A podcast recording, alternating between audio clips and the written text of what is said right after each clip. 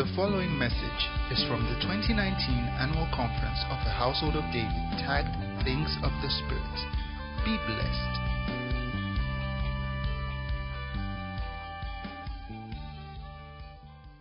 Father, Lord, we bless you. Father, we give you praise, we give you worship, we give you honor. We adore you, we testify that you alone, you are God. This day we have gathered unto you, not unto any man. You are the source of knowledge yourself, Father, and today we have come to drink from your fountain of knowledge. Teach us, O Lord, guide us, O Lord, open our eyes to see that which we must know today for the future that is laid before us. Grant us grace, wisdom, understanding, knowledge, favor, all that is required, Lord, to walk in excellence for the glorification of your name. We worship you, Father. Bless this house, O Lord. Bless the man and the woman of the house. Bless every Aaron and all in this house. Everyone that is part of holding their hands to fulfill the assignment and the purpose of this house. Be exalted in this house always.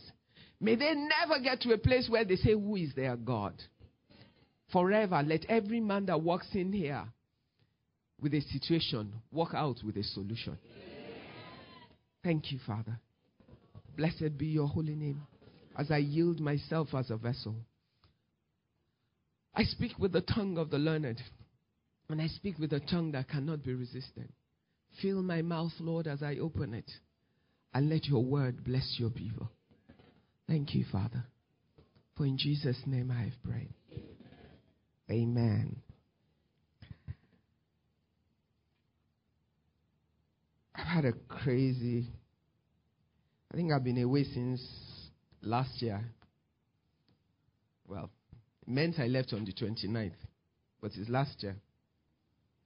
And only came back this week and started running from the moment I got in. And I came back with this cold that was just stubborn. And I never pay attention to anything that seeks to stand in the way of my plans. So I just continued my life. The cold itself would have to find its way out. You know, and um, I have this ministration and another one today, and I have to fly tonight. So I, I guess this morning I got the timing a bit wrong. One hour difference between the real time and my own time in my head. So I apologize for coming late. Now, my message is about excellence. But we're going to split my time into two parts. I'm going to have a conversation. I'm going to share some thoughts, but we're going to have a conversation. Because one of the things I've learned is in church, there's a lot of speaking to. And I have found in my experience, there must be a lot of speaking together because it makes all the difference. So you don't come in, listen, and walk away with questions. No. I want you to walk away with answers and understanding. Because sometimes without the understanding, the information is useless. And a lot of people go to church, collect information day in, day out, but there's no understanding of how to apply it. So they're still stuck where they were. And they don't make use of it. That's a waste of your time and my time. And I don't like wasting time. So I like to be sure that what I apply my time to yields results that is useful. So when we're talking about excellence, I could go very biblical and we'll be here for the rest of the day because there are loads of scriptures in the Bible that tells you about the attitude of excellence. And your biggest example is probably Daniel, even though you will find many people across the Bible that are great examples of doing things in a particular way. I think Paul was a great example of that. In his days of not knowing God, he was excellent at doing everything he understood to be right. You know, he was diligent in being wrong. And that's why, you know, it's a gift and a grace to actually be right in Christ. Because you can be like a Paul and be diligent in being wrong. And when he then found the truth, he was super diligent in carrying that message to the ends of the earth. So, when you look at examples like that, and you look at Daniel in the courts of the kings, the many kings that he served in, and that's a message for you. That when you walk in excellence, you will serve with many kings if you yourself do not even rule as a king. Because you know, depends on what you classify as a king. If you're the MD of First Bank, you're a king, but you still have a chairman and a board. So that's like a Daniel. You're a leader in your own authority and in your own right. But I was still a king of Babylon in the land. But it's irrelevant. What we're talking about is not about whether you have become the MD, the ED, the chief executive of your company or whatever. No. It's about you day by day, hour by hour, in the life that you live, having a mindset and an attitude that seeks to do whatsoever you do at whatever point in your life. To do it in a way that there's something to see in the way you do it. To do it in a way that someone can learn something from how you do it. To do it in a way that shows that you have applied the best of yourself to the assignment of the moment. If you're a cleaner that cleans diligently, you're just a cleaner. But you're a cheerful, friendly, non grudging cleaner. People walk into the office in the morning, you're already there at the time you expected. They see that at the sign, oh, I think they say, oh, I'm so sorry, ma. You clean. Good morning, ma. How are you? You're cheerful. You're friendly. You're warm. You're dedicated to your trade, no matter how menial. Because it's not about the trade. It's not about the position. It's not about the title. The Bible says, Show me a man that is diligent in his ways. It didn't say, Show me a man that is diligent as a king. He will rule, he will dine with kings, he will be lifted to the highest places. Why?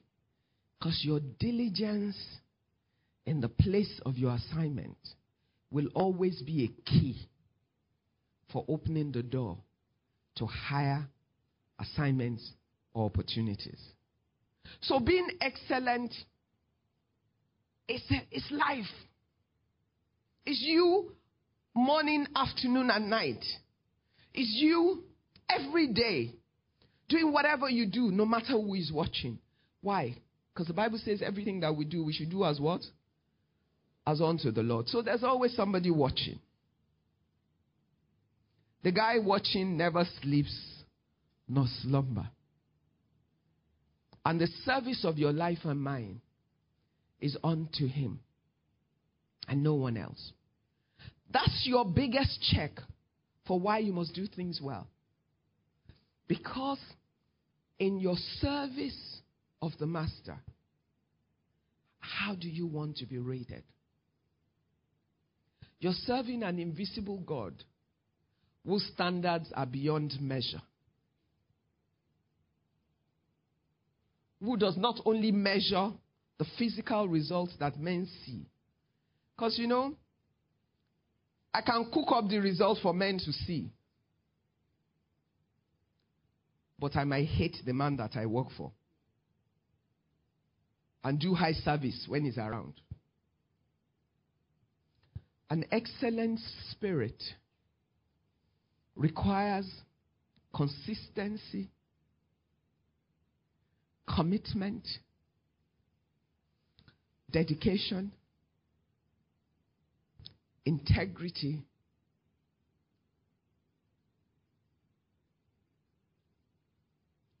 whether it's morning, afternoon, and night.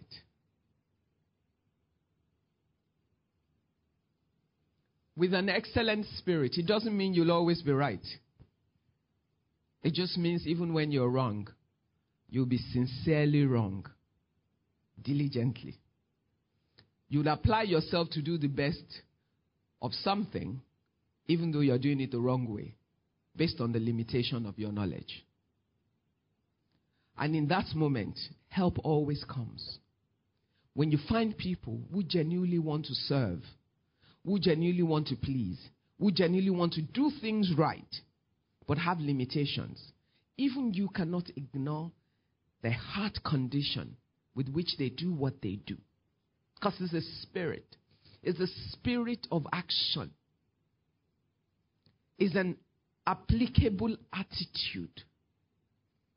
It's not a skill, because some men have excellent skills, but are not excellent.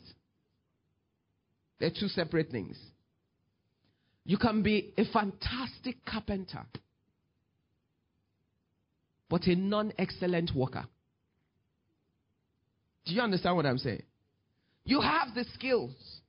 When you choose to apply yourself, you will deliver the most beautiful piece of furniture. However, there's a guy with a reasonable skill who is diligent in applying himself and his limited skill to produce furniture. Who needs more time to deliver what you can deliver in less time? But because you will not even apply yourself in any time, he will ultimately deliver better piece and more pieces than the guy with the excellent skill. And that's why you find some people you went to school with, they have first class. How many people know people like that? But they haven't had it up to much. They haven't quite achieved much. Who knows someone like that? Because they're naturally smart. So it's through no effort on their side that they can do well academically. They just have a, maybe as they listen, they pick. Someone else needs three, four hours reading the same thing to pick. But he will apply the three, four hours and he'll be more diligent in applying himself to the examination. And the one who has the natural ability takes it for granted and doesn't do as much. And then, even if they then get to work together, same place, admitted into First Bank on the same day.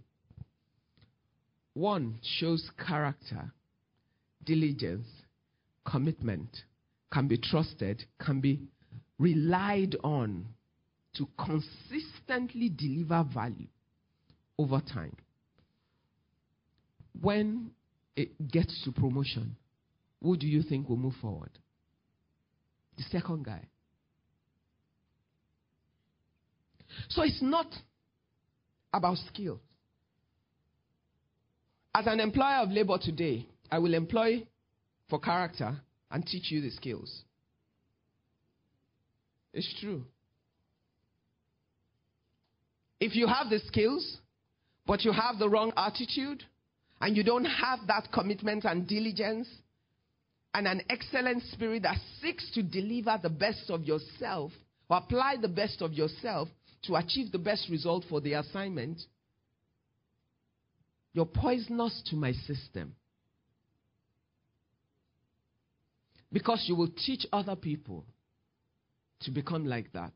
And because they know you are smart, they will follow you. So you have the power of influence but negative influence. So it's not about skills. Why? Because I can always teach you skills. You can always learn skills.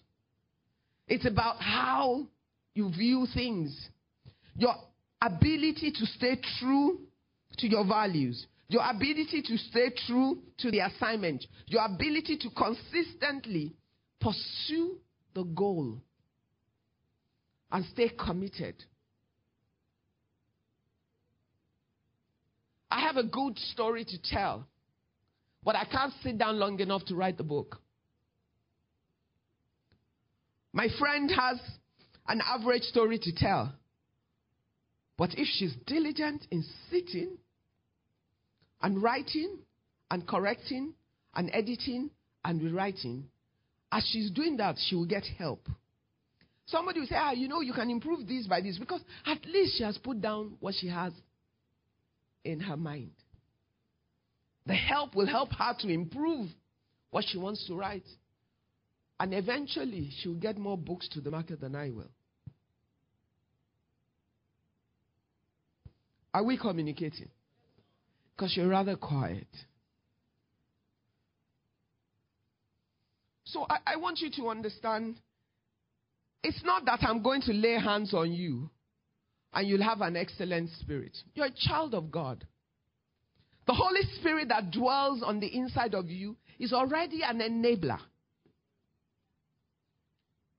But faith without works is nothing. It's useless. You can believe from today till tomorrow.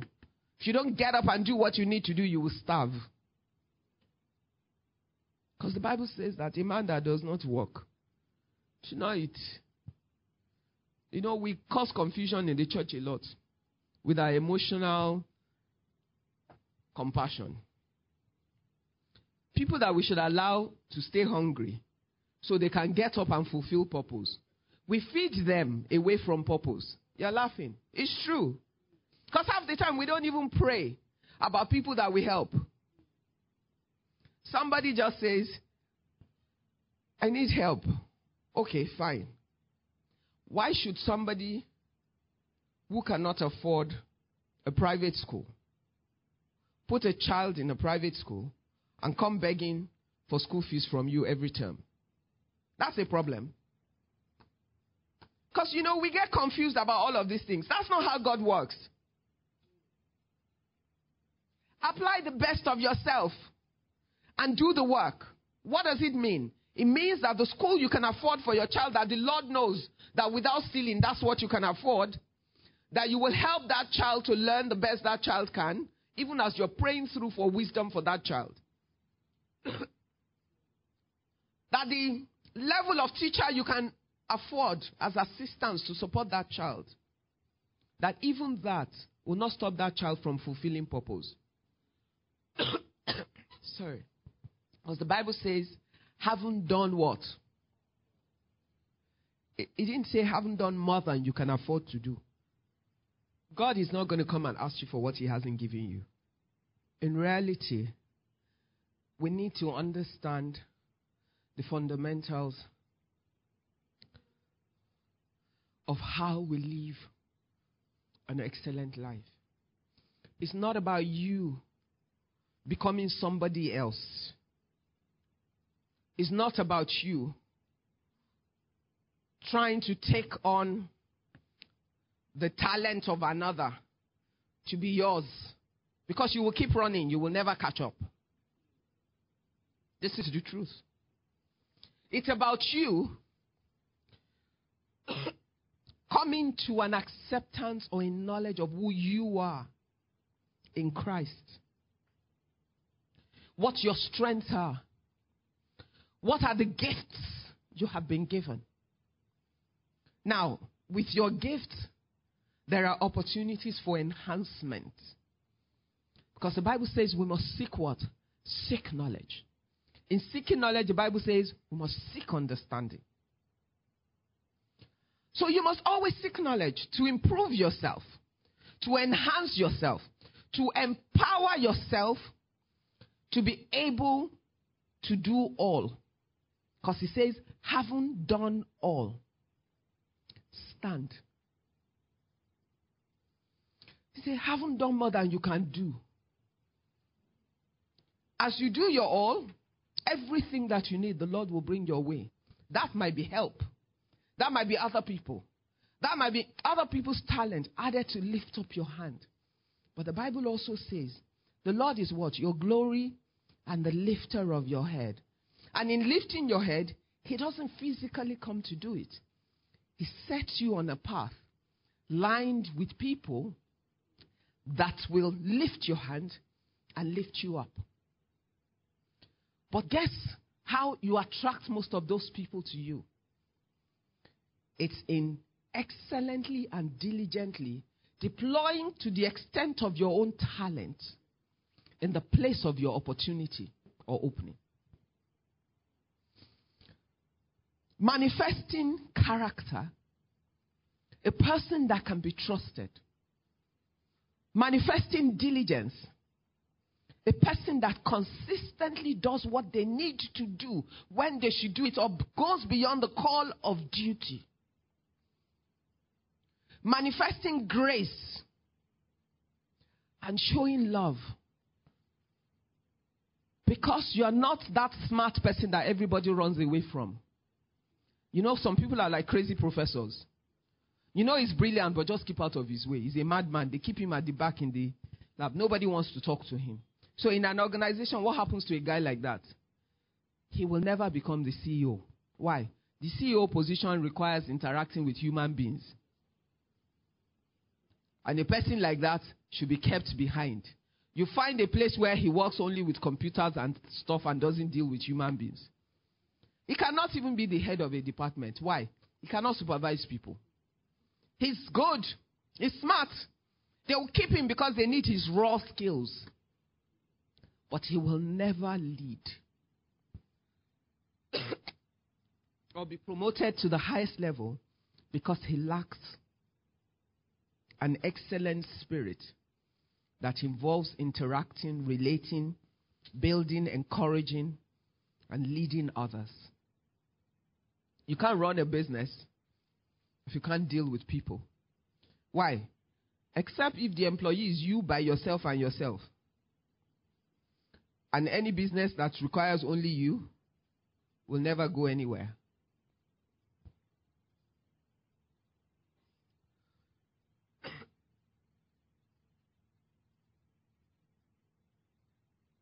It's not a magic. You don't need a miracle to have an excellent spirit. You need the Holy Spirit, and you have it as long as you're born again. And if you're not, come out now. Let's settle that. So that you can give your life to Christ, you can receive the baptism of the Holy Spirit, and we will know that you have what you need. And thereafter, you will pursue in stages as you move. You know, God is a wise God. He will test your hand for a place before opening the door for the next place. So you have to earn his trust and prove you can perform at a level before he will send you into the next place of challenge. When a man or a woman has the right spirit and the right attitude of excellence, there is nothing you cannot do. It's not about what you're qualified to do. No. It's about where you are placed to apply yourself.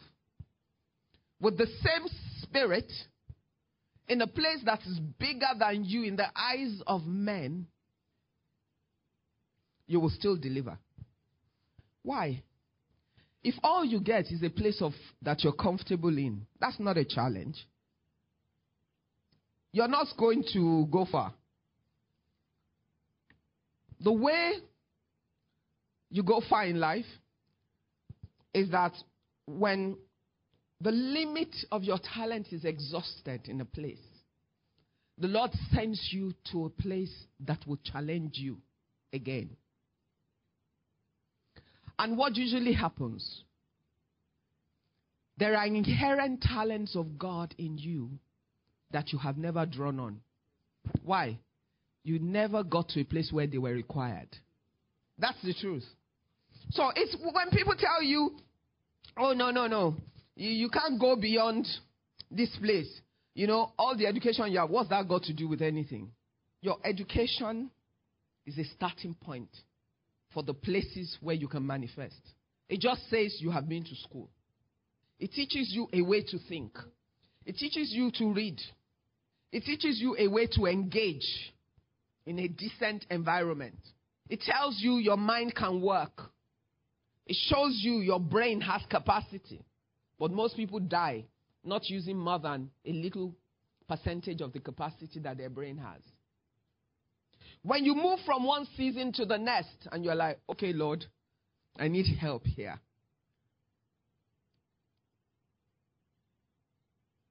The Bible says, They that know their God, they shall be strong and they will do exploits. The knowing their God is trusting their God in terrains that they're not familiar with. Is knowing that their God knows every terrain that they can show up in. Is knowing that He knows and trusting Him to walk them through a new terrain they have never been through. And knowing that once they apply themselves diligently with an excellent spirit, everything they need at every stage in that place will manifest. Why? Because in you, there are hidden treasures of God. He will never send you on an assignment or to a place for which He has not prepared you. But our lives are in seasons and stages. And therefore, what you don't need at stage A will not manifest. When you get to stage C, at the beginning, it will look like, ah, A and B, they were easy for me. But this is a little challenging. But as you begin to move, you will find yourself beginning to find your place of comfort. As you are seeking wisdom and you're seeking understanding, even in that place, grace will come. As you diligently apply yourself to the assignment of that place, help will come. As you continue to express yourself and show good faith, you will find yourself becoming comfortable in manifesting and becoming a star, even in that place. And just when you think I'm just about to get the hang of it, God already knows you're done there. And then He moves you to the next place. And then you're wondering, ah, I just about managed to cope here. You will still shine in the next place. It is a daily attitude. it, it, it is an understanding of the fact that whatever you put your hands to do, you must do it well. It is knowing that Jehovah is your helper. It is your ability to completely comprehend that you are never alone. But God will not do for you what you should do by yourself. And God will not manifest himself with a slothful hand. The Bible talks to us about the slothful. He will tend to poverty.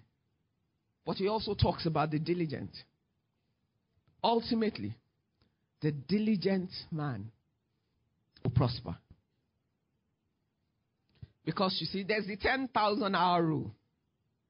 Doing what you need to do continuously, consistently over time, what will you become?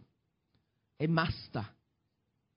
You will become a master of whatever you do consistently over time.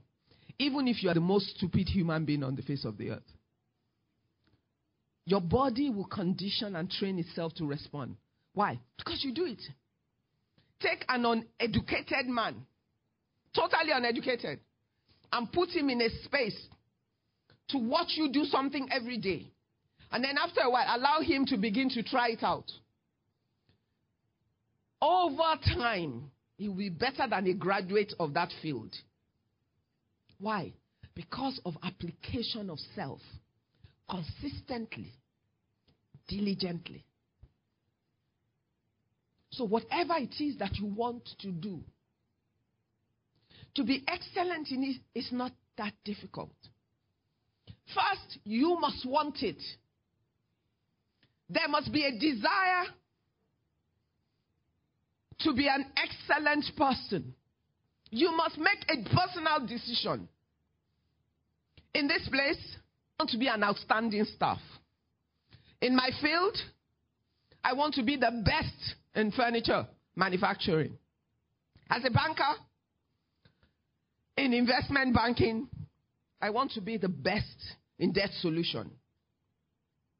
You need some clarity. Sometimes your, what you think is clear is not so clear, but you must define something that serves as a guide. And as you start on that journey, because that then forces you to seek the right kind of knowledge or skills for the area you have then identified that you, Ibukunluwa Awosika, have chosen to be best at. And you must have the capacity to set distractions aside. Because there will always be distractions competing for your focus in the place you have chosen to want to. Because you see, you can get easily distracted. I want to be the best at debt solution. Then all of a sudden, somebody says, ah, this other bank is um, recruiting people in another field and they pay more. And you say, ah, better let me go and take this. Is money your goal?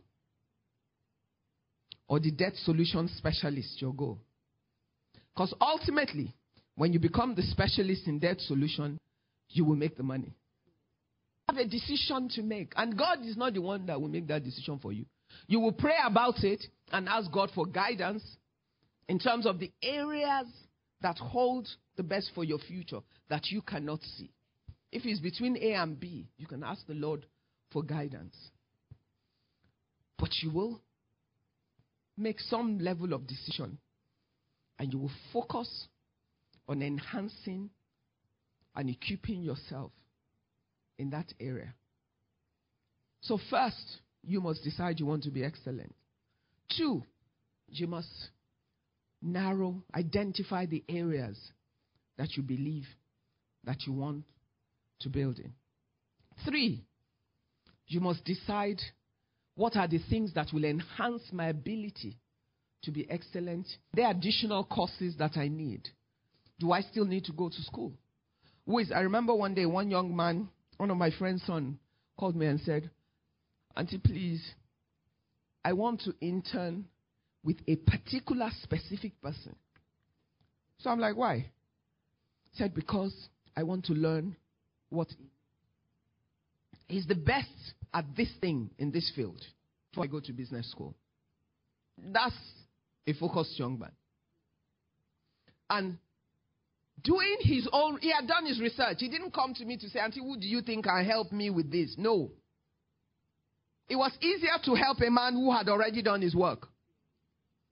He'd done the work, he knew who had what talents in the field, and zeroed in on who had the most talents that could offer him. And then sought for help to connect him to him. That was easy because he'd done the work. So I could easily call the person and say, Oga, this one is my son. He wants to learn from you for your field.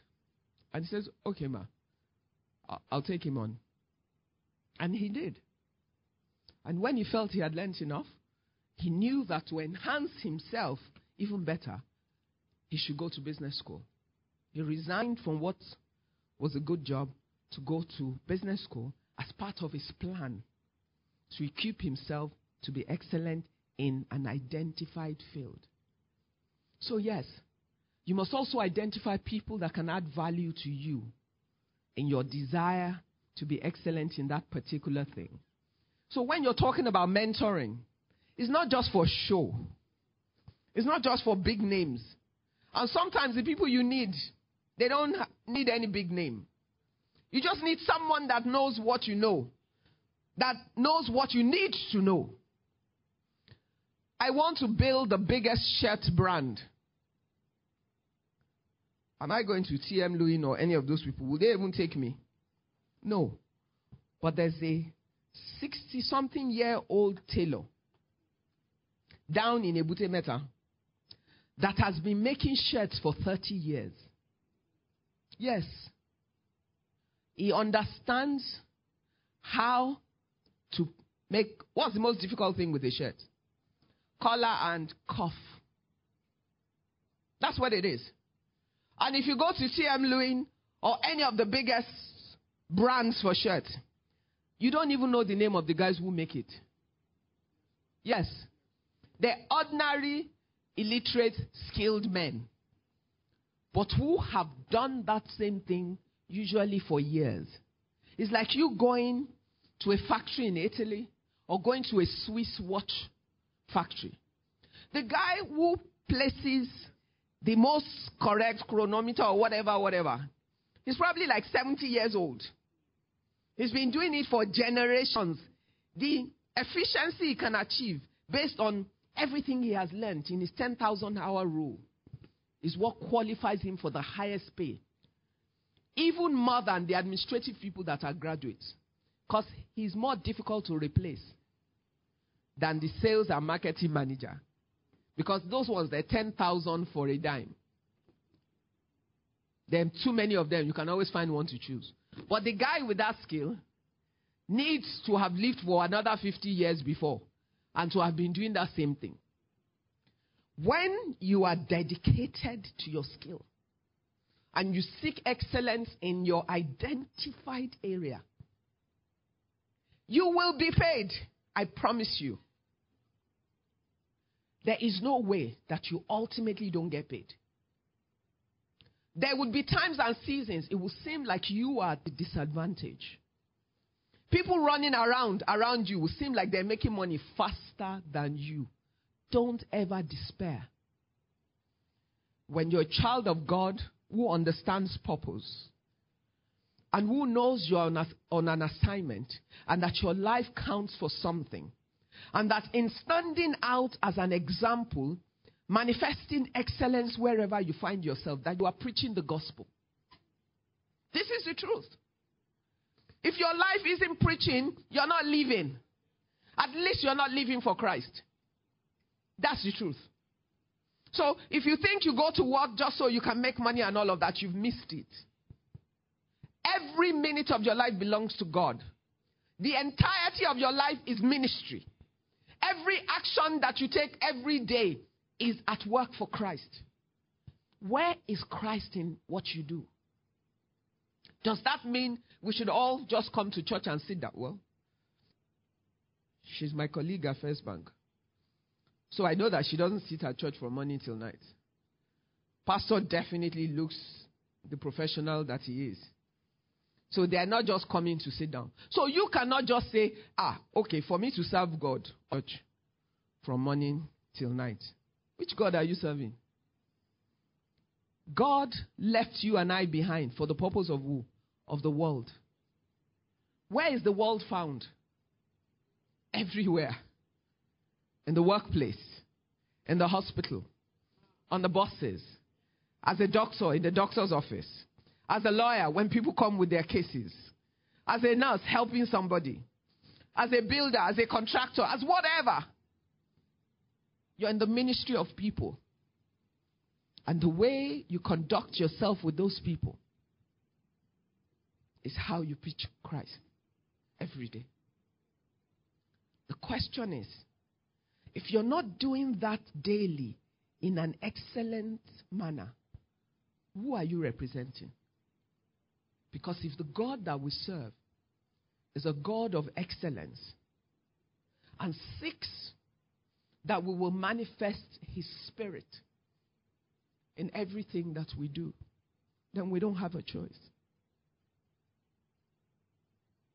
So you must know.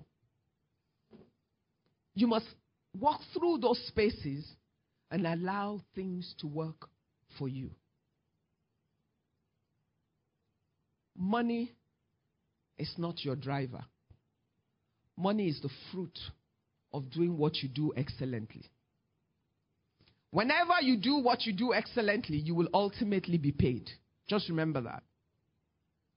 You will ultimately be paid. In all the years when all I sought to do with my business, I believe I shared with you the last time I came here. I just wanted to build a business with certain value system. That's I started my business with that as the purpose. After youth service, I'd worked in a furniture company for three and a half months. That showed me I did love the furniture manufacturing, but I hated their value system. And I thought I can do this and do it with the right values. And that was my driving force. I wasn't even a Christian, it was just based on my upbringing. and the way I saw life. But God knew I would need full understanding of Him and His grace. So I became a Christian within a year of starting my journey of entrepreneurship. As I got started in that, it became clear that those things would cost me many other ways. But I stuck to it. But as I did, others were watching. And I didn't realize. It seemed slower. It seemed like it took much longer. It seemed like people were making the kind of money I should be making for the skills I had. But I was making less for the values that I had. That's what it seemed like for a while. And then a tipping point came. And I got my reward. Or I started receiving my reward. Because as my younger sister put it, at a point of one of my appointments, she said to me, You know, all your competitors or your colleagues in your industry who did so many things you refused to do, all they probably made then was money. And the money is long gone. And some of those businesses are dead.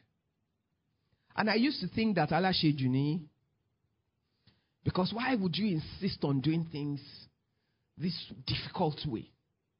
It's as if you always chose to make your life more difficult. But now I see that truly God is a rewarder. So the same things that were considered as my disadvantage for staying true to doing things right became my advantage that has brought me to the places where I sit right now. So that's what I'm saying to you. If you stay true to your vision and you're diligent and excellent with it, and your values are consistent, and your commitment is to glorify God, you will be paid. I guarantee you. And you will be paid exceedingly and abundantly above all you could ever imagine or dream of. I couldn't imagine some of the places where I sit. There was nothing to tell me that I would get here.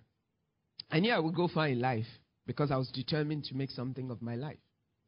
But even that is hard to define in the light of some of the places where I have found myself. Let's have this interactive part. Uh, I go to office each day, and uh, I sit in the in the comfort of the AC and so on. And each time I ask myself, what am I doing here? Because what I really have passion for is evangelism. To go out. Each time I'm coming, I'm going to work, and I, in the morning I, I see some people standing on the junction. They are evangelizing, and I always admire these people a lot. Anytime I go to my office, I work with the computer and so on, and something tell me, what am I doing here? I don't know. I don't belong here. So actually, I don't know how to go about it because I need to work so I can pay my bills, pay my house rent, and other things. So, but what I really love to do is to do what I have passion for as a person.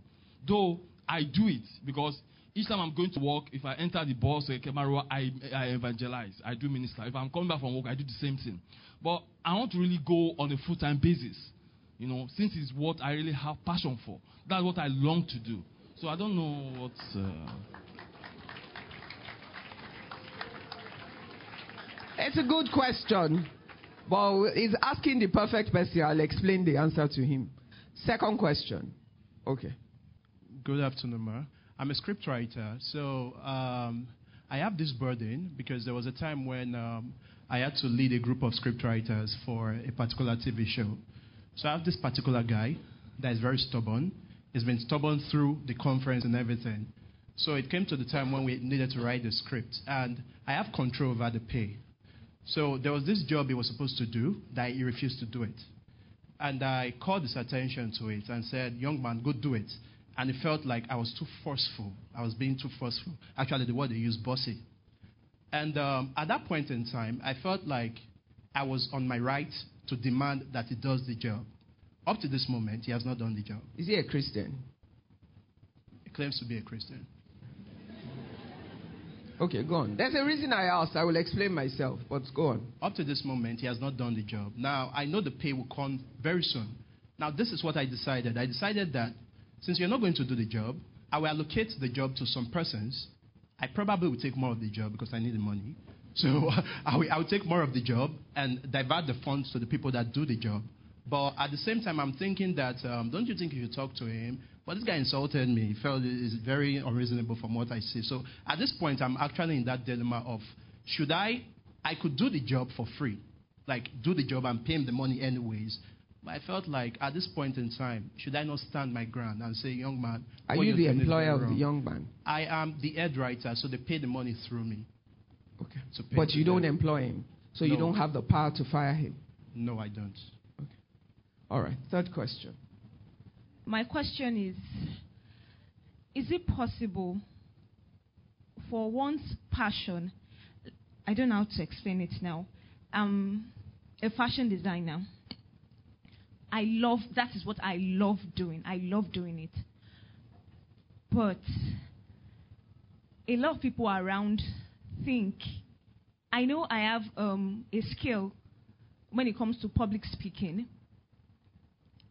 a lot of people are, I'm actually under pressure right now to go for further training and probably take up career in um, a career that will put me out there, that will be able to talk to people, reach more people. And I know I have the gift. I know I can do it. But I don't, it doesn't come, it doesn't, I don't see myself doing it, even though I know I have the gift. Okay. You know, Many people have an opinion about who you should be. Many people have an opinion about how you should live. Many people want to instruct your life, but there's only one God in your life. And the person who has the best communication with Him about your life is you. Never forget that.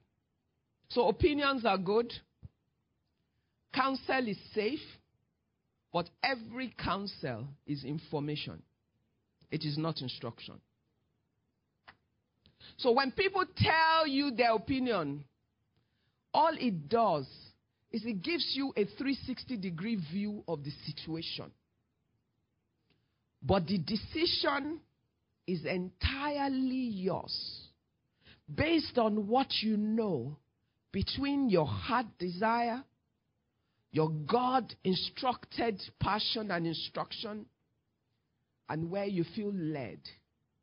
And sometimes it would become clearer by where the opportunities around you at that point lie. Do you understand what I'm saying? So you might have the gift to speak, but does that mean public speaker of what?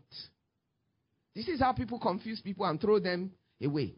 You already stated your passion is fashion. It's obvious from just looking at you. The way you've put your gab together, it shows there's attention to detail. Who says your speaking does not align with your fashion? So your gift will be used to sell your business. But in addition, you're a child of God who says your gift will not be used in the house of God? Children's fellowship, youth fellowship, business fellowship, whatever. And some of the gifts we have, they're timed. When the time and the season for which you have the gift comes, you will not have to push it. It will come naturally, and you will get a voice and a means of expression. Because it's not about being able to speak, it's about speaking what to what. When I was at school, I used to debate. Throughout Methodist Girls High School, I used to debate for the school. I won the Lagos State Best Speakers Contest and all of that. So for that, people thought I would make a great lawyer. Even though I went to university to study chemistry, even at a point, After my first year, I wanted to abandon my chemistry and change to law. Until I caught myself and decided I didn't want to be a lawyer. And then I went ahead and decided I wanted to be an accountant so I could work in a bank. But I finished my chemistry anyway. Took a lot of electives in accounting. Went to serve in Akintola Williams, which is now Deloitte. And then by the end of the one year of the service, I realized I didn't love accounting. But I thought I would still like to work in a bank, but let me take any job I could find first. And that first job was in a furniture company to kill time. I spent only three and a half months there and ended up starting my own company. This January is 30 years since I built that company. Now, no, I haven't finished my story. See that debating and that speaking. What did I think it was for? For some, it was to make me a lawyer. Did they prove to be true? No. What has it turned out to be for? No. The gospel. Because I was even a Muslim all of those years we were talking about. Yes. I was born and bred a Muslim. My name is Belkisu. So when I became a Christian, did I even go to church and start preaching? No. I became a Christian four months to my wedding. And in church, I listened, I learned. Somehow my pastor said, the Lord said, you should start a business fellowship. I was still a young business person. I was 30 or 29 or something. So I started the business fellowship in Fountain just as we started. What was I going to teach them? The little I had learned in my few years of business. And that's how it started. And then between Pastor Taiwo and Pastor Bimbo, they wouldn't let me rest about the fact that the things I was teaching in church were meant for the larger body. And I refused. Why? Because I said, I love my privacy. Until Pastor Bimbo told me one day, hmm, mediocres will stand and they will say nonsense and they will own the space that the Lord has assigned to you because you have refused to step out. That's when I went ahead and I started Businesses Way, the TV program. I'm giving you a story so you can learn for all of you. Because for every one question, there are 10,000 other people. And that's how I found my voice. First, through TV with Businesses Way, the TV program. And then that then made it difficult for me to sit behind anymore. And I started then sharing in church. Because you know what? The business ministry is difficult for most everyday pastors to preach. Because the business people go to them with business issues that the pastor has never experienced before. He's going to come at it from a spiritual matter. Doesn't solve the problem. That's the truth. Because you need understanding of the field to apply the scriptures to it and bring life. So, you have a voice. God doesn't give a gift that will be wasted. Continue to use it anyhow you find, as long as it glorifies God for now. When the time and the season comes, it will find its own space. But follow your passion and don't be deceived. I've seen too many people abandon careers for the gospel in inverted commas and they suffer because of lack of understanding. Every single child of God has a responsibility to preach the gospel. Every single one of us. Will we all preach from the platform? No. Will we all preach in the street corners? No. But we will all preach it. And that's why I said to you, being excellent is a way of representing God because you're preaching every way in everything that you do. There's a reason God has allowed you to come to where you are. And evangelizing, there are people that you cannot speak to on the street corner.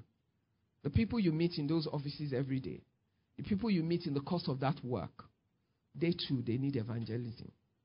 Beyond that, most churches have evangelism programs. If you know it's a passion for you, there's nothing that says you're not active in the evangelism department. And if you don't have one yet in your church, maybe it's you that will get your pastor to get it started because you and some other people have a definite passion for it, which means your weekends and your leave and public holidays are spent reaching out for God. And if there's more to that at a stage, the Lord will set you up in a way that you will not starve. It's not a God that puts you to shame. So there's a lot of confusion about people do these things and it puts a lot of people off. I work with missionaries. I've worked with missionaries for the last 24 years. I run an organization called Christian Missionary Fund, which is what Pastor was talking about. So I'm living my full corporate entrepreneurial life, but I am actively involved in the work of God. I'm here today, but beyond that, I work with hundreds of missions scattered across this nation. I have a full office and a full ministry, people working there full time, some of whom have worked there for 24, 25 years, full time, reaching missionaries. And one of our flagship events is the one he came to. I have a ball every year, a large ball for about 700, 800 people. It's called the Jesus Ball. It's grand and everything. The whole idea is to show that when it's Christ, it doesn't have to be shoddy. So we have an opulent ball, and you don't buy a ticket. You get invited. So you don't think that it's because you've bought a ticket. No. Just come. You will be entertained, you will be inspired, but you will hear the stories of the missionaries. And then let the Lord speak to you to get involved in supporting missionaries. And I've been doing that every year for 20 something years. So, can you do the work of ministry and still be an excellent accountant? Yes, you can. And if there's a point in your life that the Lord requires that you will be full time in ministry, you will know. You will not be struggling. You will find your peace and you would walk into it. How many people have watched God Calling?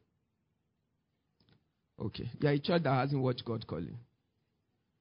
God Calling is the movie that I'm executive producer of.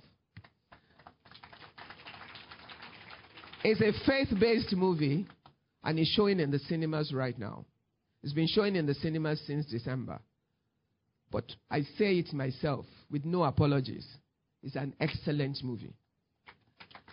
It is not what people expect that Christians will bring out.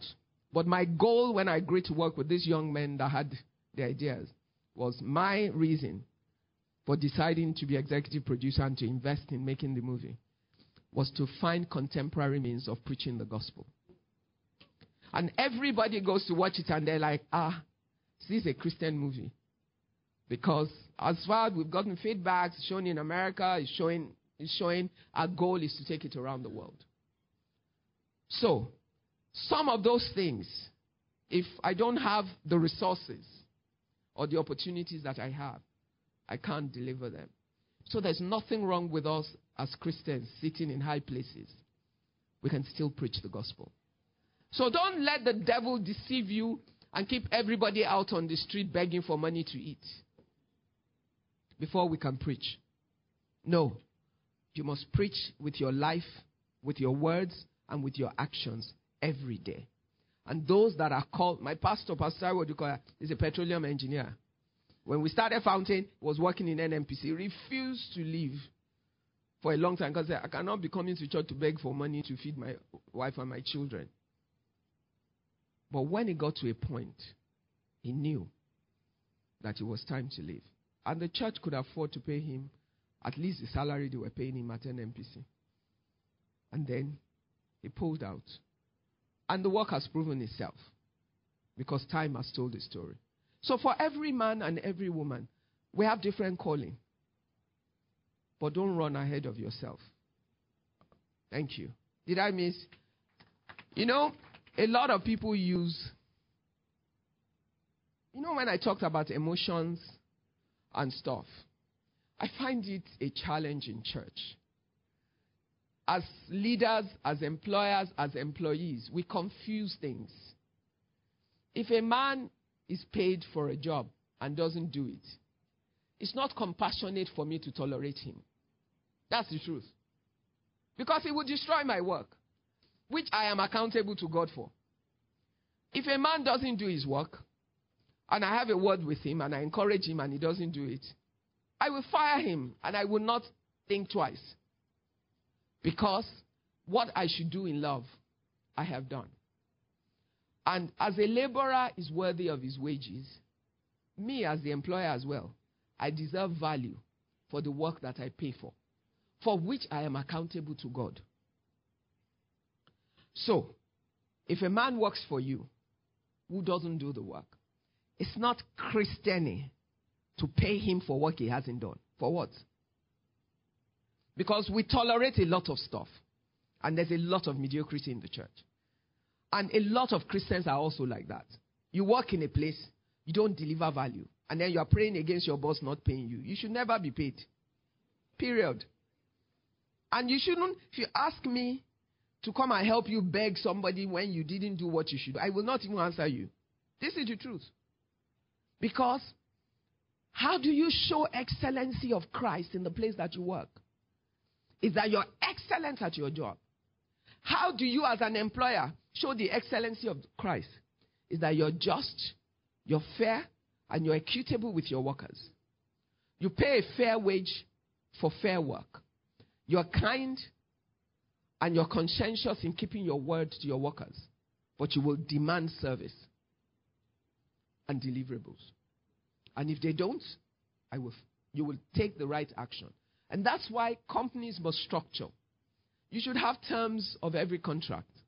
You should have conditions of service. So that when people breach it, you have something to refer to. And you will do it kindly. So you write a man a nice letter, have an interview with him, and explain why you are firing him. But you fire him anyway. And you pay him what is due. And he goes so that he doesn't destroy your work.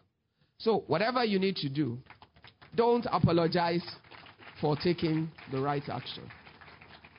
One thing um, about you that's always remained a mystery to me is how do you balance everything? Standard question of my life. Okay. Basically, that, that for me, that is what I want to know. You are excellent as a family woman. You are excellent as a, a minister and then you are excellent in your career. How do you do it? And your spiritual life is on point. How do you do it? okay. Next question. I listened to you about two years ago when you um, um, came for leadership, um, global leadership summit, and you recommended a book, uh, business business by the book, I think by Larry Burkett. I had to search for that book and I got it. Ma, yes, ma. Ma. My question is do you think all the facts you wrote there they are applicable here? And secondly, ma, I know you also gave some example during the summit, all the challenges you went through when you were in the um, secular world. Can you please throw more light into that, ma? That's a whole sermon. My question is this uh, um, in, I know in the Bible, um, the Bible said that a new, a good name is better than precious ointment. Um, I believe it's not talking about uh, a literal name, right? Uh, my question is this: How? It's actually literary. Ah, okay, okay, ma. It just means that preserve your name rather than make money when you're okay. faced with it. Oh, it's okay, giving you options. That's what. Anyway, we'll get to it. All right, ma. Okay, my question is this: um, What what bearing does our name have on uh, us fulfilling our destiny?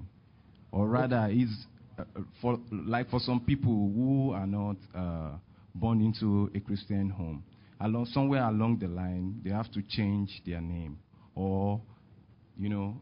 Okay, I understand your question. But you see, what the Bible is saying there is not that my name is Ibukun and your name is uh, uh, Paul. Did I get you right? Yes, ma'am. Yes. It's, it's your integrity, it's your character, it's your reputation. That's what, that's what it means by name. Okay. Because Ibukun Awosika, what does it mean? It's just some uh, alphabets put together that you can read one way. But what's its real meaning is that when that name is said, what does it communicate to you? That's what a name is. That if you say, um, what the guy that was kidnapping everybody all over the place? When they say Evans, what does it mean to you? No, no. It's true. So if I say Tinubu, what does it mean to you? Power. No, no. But that's really what it is. If I say Jesus, what does it mean to you? So if I say Ibukun, what, do you, what does it mean to you? So really, that's what it means. Your name, what does it communicate? What is the messaging that the name represents based on how you've lived your life? Based on your character, based on your integrity, based on your word. That's really what it is. Which is why you have to live your life deliberately. You have to live your life consciously. You have to understand that everything you do every day, every minute has implication for your name. It has impl- implication for your legacy. Your children will pay the price of, of for evil. Because if Evans' children dare to say anywhere they're Evans' children, what do you think will happen? So for sure they would have changed their name. Why? Because that name no longer becomes bearable. Because it represents evil. Have you seen anybody name their child Satan? Eshu. So, frankly, it's really about everything we've been talking about since morning. You build your name based on the way you live your life, based on your expression of day by day, the things you do. That becomes synonymous with what your name is recognized to represent. And the biggest part for us as Christians, because we're children of God, the way we live becomes synonymous with who Christians are. It's why you will get to some place saying, mm, I don't want all these Christians. Oh. Why? Because enough of us have misrepresented us and the way they have lived and the things they have done that we have become distasteful to people. There are people that will not employ Christians. True or false? Why? Because you go to work and you be reading Bible when you should be working. Why? There's a time to read your Bible. There's a time to pray. When you're at work, from 8 to 5, you work for the man that pays you. That's what the Bible says. When you have your lunch break, 12 to 1, 1 to 2, wherever it is, you can go to the toilet or anywhere you want and read your Bible. That's fine. But don't go to work and think that just because you want to pray between 9 and 10, or you want to pray between 2 and 3 when you should be at work, it should be acceptable. Of course not. You must deliver value for which the man has paid you. Show him that as a Christian, you will do what you are paid to do and you can be trusted to do that. Those are some of the things that we have assumed wrongly. And we must understand it. If you really live excellently, you must be living excellently for Christ in every way, because everything that you do counts. Now, the lady that asked me the question there, that was Larry Burkett. Okay. Is it possible to apply those things here? You know, my entire business career of building business God's way, which led to my TV program and the book, Business His Way, was from, as you heard in the global leadership video, my first contact with the fact that you could build your business after God as a pattern was from reading Larry Burkett's and one guy, Sam something, who wrote a book that said, God owns my business. Those were the two books that I read that got me started. And then I thought, oh, I can do this too. I want God to own my business. But if God owns a business, I cannot be paying bribe in the business. I cannot be stealing. I cannot be doing. There are many things I can't do because that will not be God. And that's what started me on the journey of building a business uh, group based on certain uh, Christian values. Now, are those things applicable here? They're applicable anywhere. You know, the thing is, the world says to us some things cannot be done. But if the Bible says it's the right thing for us to do, then we can do it. What is the real challenge? It's the sacrifice. The price we need to pay in order to keep to those things. Now, the question you would then ask is can you succeed here if you do those things? I dare to say with all sense of humility that if my business had continued to exist for 30 years, from the point at which I encountered that and I sought to do it, it's a living proof that you can. Now, Will you have difficult times sometimes because of that? Yes. Will sometimes things be difficult for you? Remember earlier I was talking about the fact that no matter what price you pay, at the end of the day, you will get your, you will be paid. It means, like when my sister said, Asheju, um, Alashejuni, for those that don't speak Yoruba, that I can overdo. Overdo was simply because I had those principles you were talking about and I refused to do certain things. At a point, furniture, to bring furniture into Nigeria was 100% duty. Nobody would pay it, but I did. And it seemed like madness. Even my staff used to think I was insane. But I knew that I could not, in one hand, face God and another hand turn against Him. I had to be able to follow Him all the way. And I had my serious moments of trials and tests. But at every one of those moments, painful as they were, God saw me through. And the places where I stand right now, they're my reward. That's the truth. They are my reward. Because when my peers were making the kind of money that I knew I was more than qualified to do, when I watched people that couldn't do half, deliver half the quality of what I could, walk away with the biggest projects and the highest amounts, or people that would get it and would have to come to me to be able to do it for peanuts compared to what they were being paid. I would cry out to God, but I refused to betray him. And I decided to stay with him. You know, you must be willing to die for God, even if he doesn't show up. But you know the funny thing? Every time God knows you're willing to die for him, even if he doesn't show up, you wouldn't have to die at all. That's the truth. You will not have to die at all. Remember, the Bible talks about the heroes of faith. And he listed men that believed but never received. He put it there for us to know that sometimes we're going to believe him and we will not receive. But what I've learned in my 30 years in business is that even when we walk through those moments, God is using it to fine tune us and to pre- prepare us for things.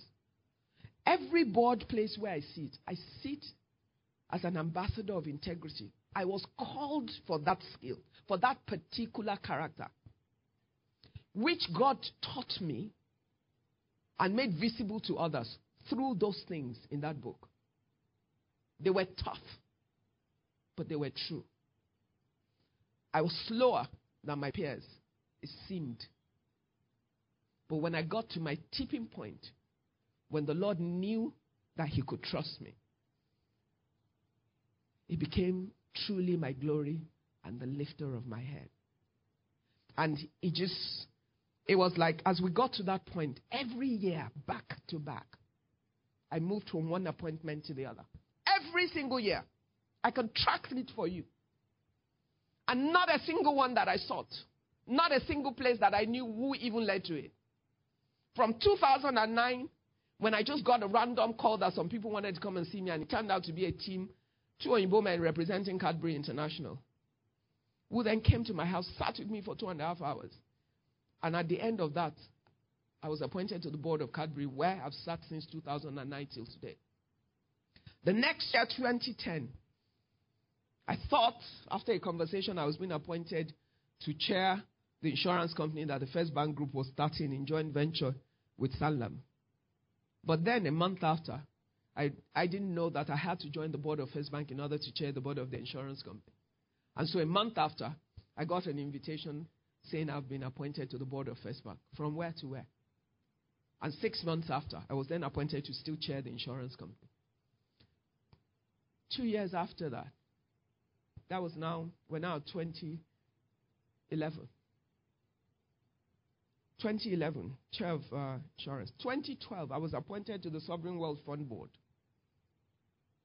By 2013, the group took me from being the chair of the insurance company because we had become successful in two years instead of five years as they planned to become chair of FBN Capital, which was the investment bank. Within two years, we bought Kakawa Discountant and they asked me to double chair. By 2015, we combined the two together to form the merchant bank. And I was the first chair of the merchant bank. And September 2015, the announcement was made that I'd been appointed as chair of First Bank, effective 1st of January 2016. I have since had multiple appointments in between all of that and that both internationally and locally. Look, God owes no man. His ways seem tough. The devil tells you it's difficult to follow God. It's a lie. God will test your heart and he will test your hands. And more importantly, because money is the greatest evil of men. It's the easiest place to draw men to evil, even though money itself is not evil.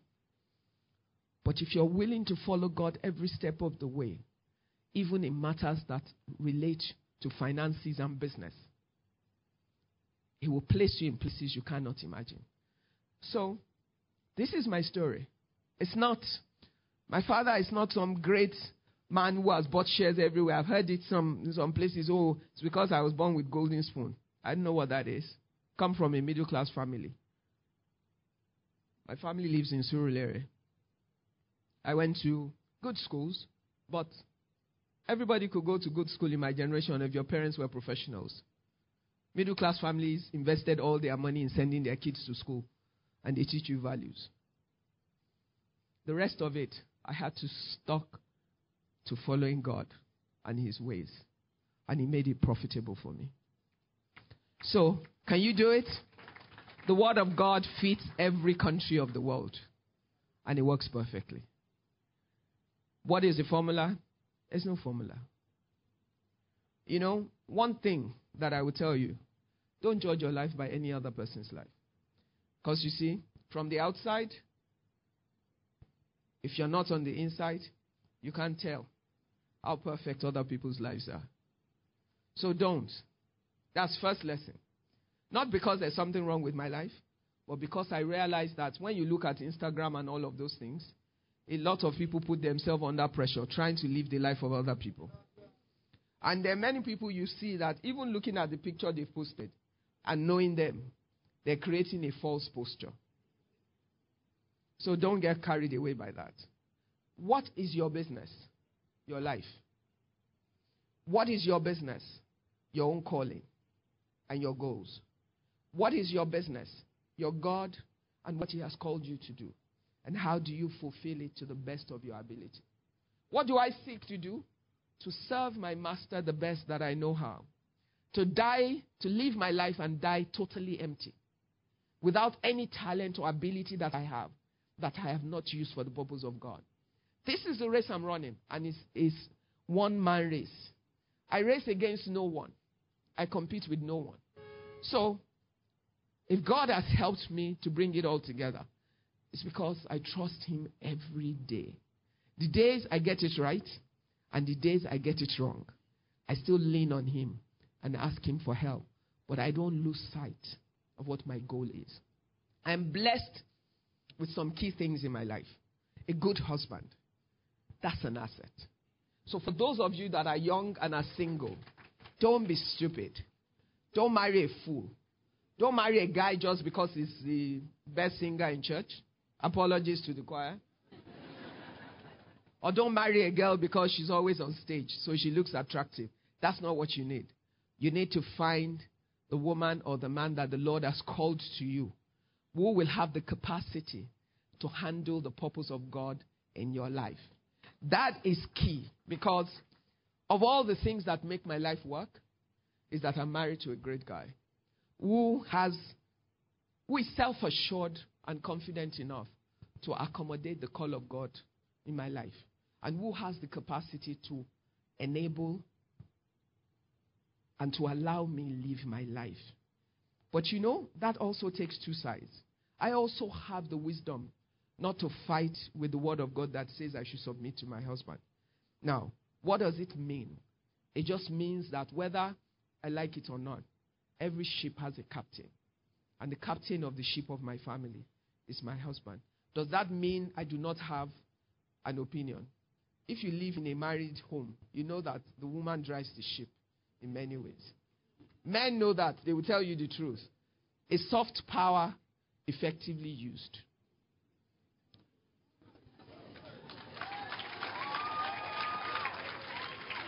That's just the truth. What I say to women is know where you're going, know what you want. Don't care what any other woman tells you outside about her own friend, her husband, how she does it. That's her own. The pair of you and your husband is a unique pair, always different from another pair. So somebody else's formula is not your formula. Your formula is your own formula, and you must formulate what works for the two of you. Most people are comfortable developing a business strategy. There's no person that has a business that doesn't spend time developing strategy for the year, strategy for the season. How many times have you sat down to develop your life strategy?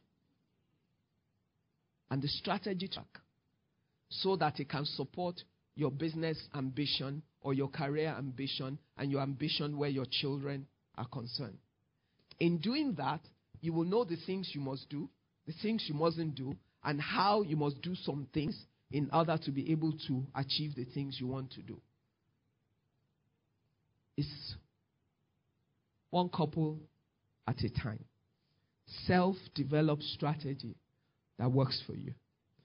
Don't get carried away with anybody else's story. Just face your own and make sure that this pair is working. Whatever makes it work, you're deaf to everybody else's opinion and you can run. That's what I do. My children, they belong to the Lord. They're not mine. I'm the only girl in our house. I have three sons and a husband. But I know that every day, from pregnancy, I've been committing them to the Lord. And every day, I pray for them. It's a difficult generation to raise children right now, especially in the midst of plenty. You need God, you need grace. So, you stay with it and you stay before God and stay sincerely with your goal for your family and apply yourself the best way that you can, having mutual respect for one another and understanding that the best of you can only support the best of him. And a foolish man is the one that keeps his wife down. Because what he will get in the day of help is a foolish woman that he has kept down. And if the Bible says your wife is your helper, and you have not allowed your wife to be the best of herself, you will not get the best help. You will get foolish help from a foolish kept down woman. And that will not serve your purpose. So it's understanding on both sides. It takes two only one pair of two. One set, woman and man, specific. Biodu and Ibukun Awosika. That's one pair. How does this pair work? We work it out. Hmm? God bless you guys.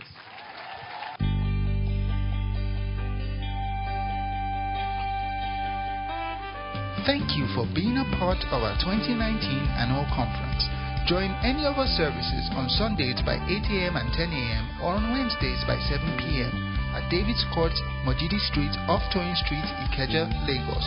For more messages, visit our website at www.householdofdavid.org. God bless you.